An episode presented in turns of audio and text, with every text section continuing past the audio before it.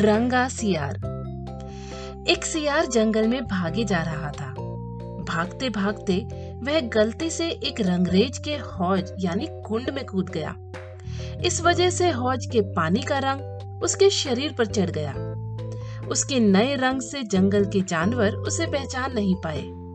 रंगे हुए सियार ने मौके का फ़ायदा उठाते हुए कहा कि वह दिव्य लोक का निवासी है, जिसे भगवान ने जंगल पर राज करने के लिए भेजा है। सारे जंगल के जानवरों ने उसको अपना राजा मान लिया और उसकी अधीनता को स्वीकार करके सारे काम करने लगे।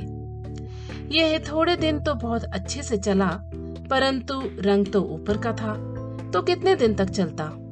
बारिश का समय आया। बारिश के मौसम में धीरे धीरे उसका रंग फीका पड़ने लगा।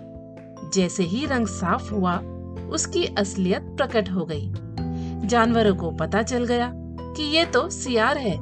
सारे जानवरों ने मिलकर उसकी जमकर पिटाई की। मनुष्य के भीतर भी कुछ ऐसी ही दशा है। संत कहते हैं, भैया, जैसे हो, जितने हो, जिस रूप में हो, उसी रूप में रहो और अपने जीवन का आनंद लो।